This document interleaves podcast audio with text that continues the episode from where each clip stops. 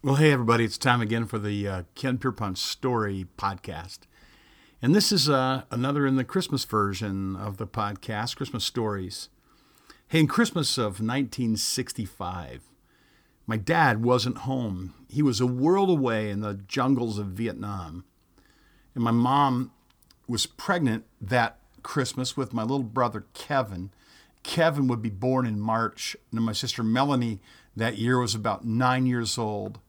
I lay in my bed on a December night a few weeks before Christmas in our little bungalow at 1917 Francis Street in Grand Rapids. My bedroom was the best bedroom in the house. It was a, a, porch on the back of the house, repurposed into a wonderful boys' bedroom, complete with a wall of three or four casement windows looking out on the backyard. There was a bed, really a small cot. There was a narrow dresser which I still have in my basement, story for another day.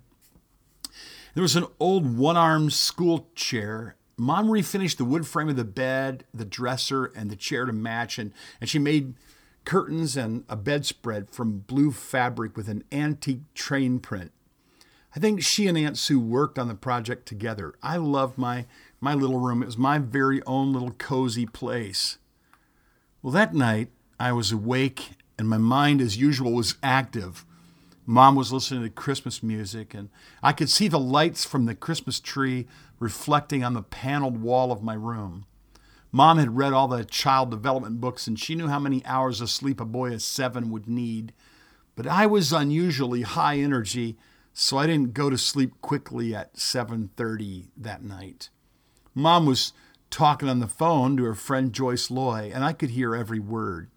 I didn't really pay much attention until I picked up that she was talking about what I was going to get for Christmas. So I lay perfectly still and I held my breath to listen.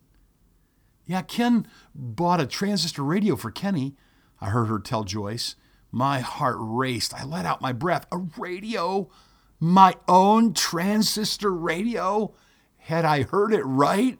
Could it be?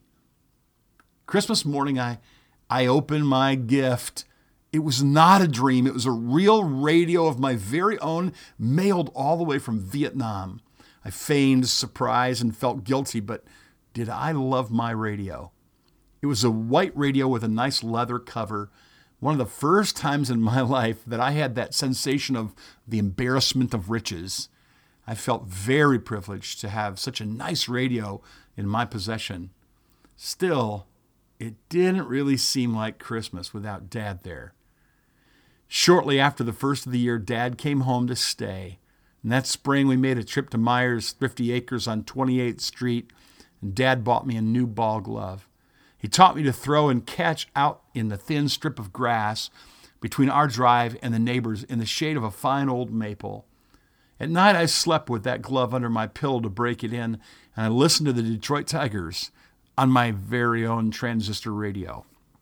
Back when Dad had left for Vietnam, my little heart was broken. We, we drove him to the bus station, and I cried all the way home in the back of my grandpa's International. My Uncle Jim sat back there with me, and he tried to comfort me. Night after night, though, I lay in my bed, and I longed for my dad to be home with us.